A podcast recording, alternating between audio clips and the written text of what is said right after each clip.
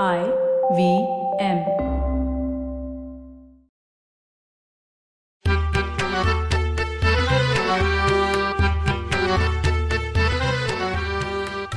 नमस्कार मंडळी मी डॉक्टर राजीव. आणि मी माणिक. जया मराठी खिडकीतून या पॉडकास्टमध्ये पुन्हा एकदा तुझं मनापासून स्वागत. गेल्या वेळी आपण तुझ्या पुणे आकाशवाणी आणि मुंबई दूरदर्शन या अनुभवांबद्दल बोललो. हो. आता पुढे जाऊया. बालचित्रवाणीमध्ये तुझा कसा प्रवेश झाला? हे बघ साधारण एकोणीसशे शहाऐंशी. हे वर्ष असेल. मुकुंद टांगसाळे हे बालचित्रवाणी निर्माता होते. बर. ते माझ्या परिचयाचे होते. त्यांना एका कार्यक्रमासाठी निवेदन हवं होतं. बर. म्हणून त्यांनी मला विचारलं.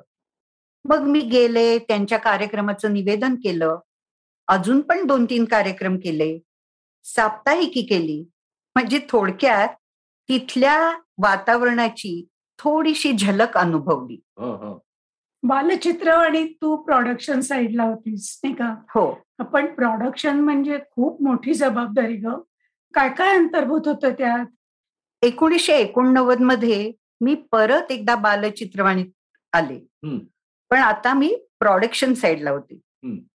इथे पाच ते अकरा या वयोगटातील मुलांसाठी रोज शैक्षणिक कार्यक्रम बनायचे. आणि ते मुंबई दूरदर्शनवरून प्रसारित व्हायचे इनडोअर असे कार्यक्रम स्टुडिओत व्हायचे हं. आणि आउटडोअर बाहेर व्हायचे अनेक निर्माते होते कार्यक्रम खूप उत्तम आणि रंजक असायचे.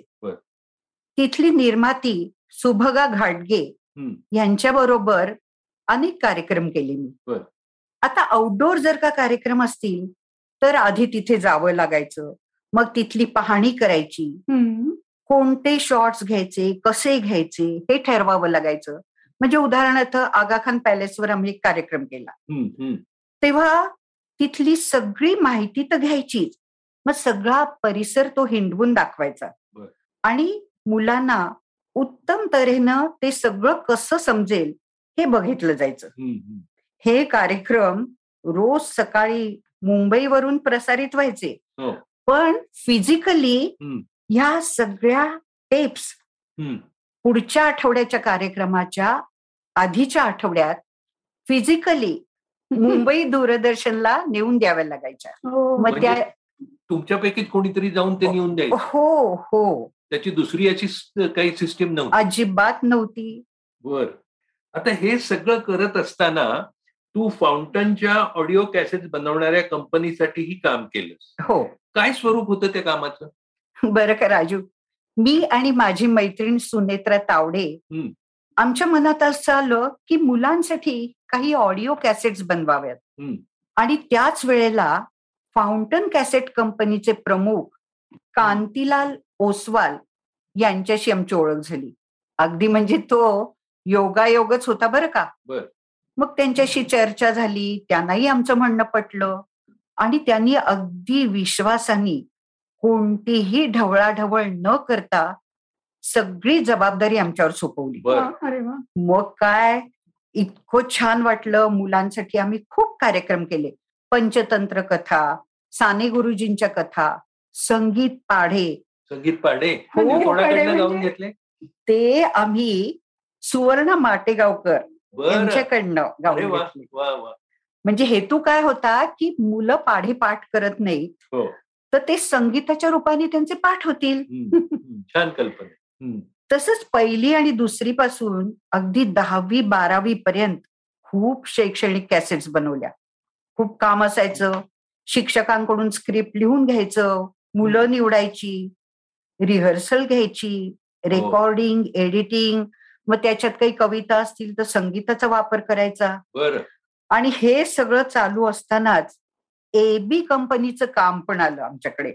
एबी कंपनी म्हणजे ते टाईपरायटरची रिबिन्स बनवणारी? हो बरोबर. त्यांच्यासाठी पण शैक्षणिक कॅसेट्स आणि स्पोकन इंग्लिशच्या कॅसेट हे पण आम्ही बनवलं. बर. पण मला सांग. की या सगळ्या ऑडिओ कॅसेटचं रेकॉर्डिंग तुम्ही कुठे करायचा आठवतंय का हो हे बघ रेकॉर्डिंग आम्ही सुहासचंद्र कुलकर्णी हा म्हणजे हो, मेलडी. बरोबर. त्यांचं इन्स्टिट्यूट ऑफ मॉडर्न म्युझिक हा एक स्टुडिओ होता आणि दुसरा शिवरंजनी स्टुडिओ बर. असं दोन ठिकाणी आमचं हे रेकॉर्डिंग चालायचं. पण आता तुम्हाला अगदी आवर्जून सांगावंसं वाटतंय. की सुभाषचंद्र कुलकर्णी यांच्याकडून आम्हाला खूप शिकायला मिळालं. नक्कीच. रेकॉर्डिंग एडिटिंग याच्या कामातलं परफेक्शन आणि पेशन्स हे अगदी शिकायलाच पाहिजे इतकं त्यांच्याकडून. आम्ही समजून घेतलं. त्यानं तर उच्चारातल्या फरकावरून दातांची रचना ओळखता यायची. हो. खूप बारकावे कळायची त्यांना. आणि त्यामुळे माझे पण कान तयार झाले बरं का. मग आवाजाचं वय आवाजाचा पोत म्हणजे तलम आहे आवाज की बेस्ट आहे? हो. जीभ जड आहे का? बोलताना तोंड पूर्ण न उघडता बोलतंय का कोणी? मग ह्याचा उच्चारावर काय परिणाम होतो? हे सगळं काही कळायला लागलं. आणि ह्याचा उपयोग आर्टिस्टची निवड करताना नक्कीच झाला. बर बर बर बर. आता मला सांग जसं व्हिडिओचं युग आलं हम्म. तुम्ही व्हिडिओ देखील तयार केलेत ना? हो. ऑडिओच्या पाठोपाठ नव्यानी व्हिडिओ कॅसेटचं युग सुरू झालं. मग काय? बालगीत नर्सरी रॅम्स काही सांस्कृतिक म्हणजे लग्न गीत कोळी गीत मंगळागौर असे पण व्हिडिओ कॅसेट्स केली. पण हे तंत्र परत वेगळंच बरं का. म्हणजे ह्यासाठी कोरिओग्राफर लागायचे. त्यांच्याकडून सगळी रिहर्सल डान्सची रिहर्सल करून घ्यावी लागायची. आणि ऍक्च्युअल रेकॉर्डिंगच्या वेळेला कॅमेरा लाईट्स ऍक्शन अशी खूप मजा यायची. तुम्ही रेडिओ टेलिव्हिजन या दोन्ही माध्यमांवर सादरीकरण कसं करावं याची पण वर्कशॉप्स घेतलीत ना? तो कसा होता ग अनुभव? तोही एक वेगळाच अनुभव होता बरं का.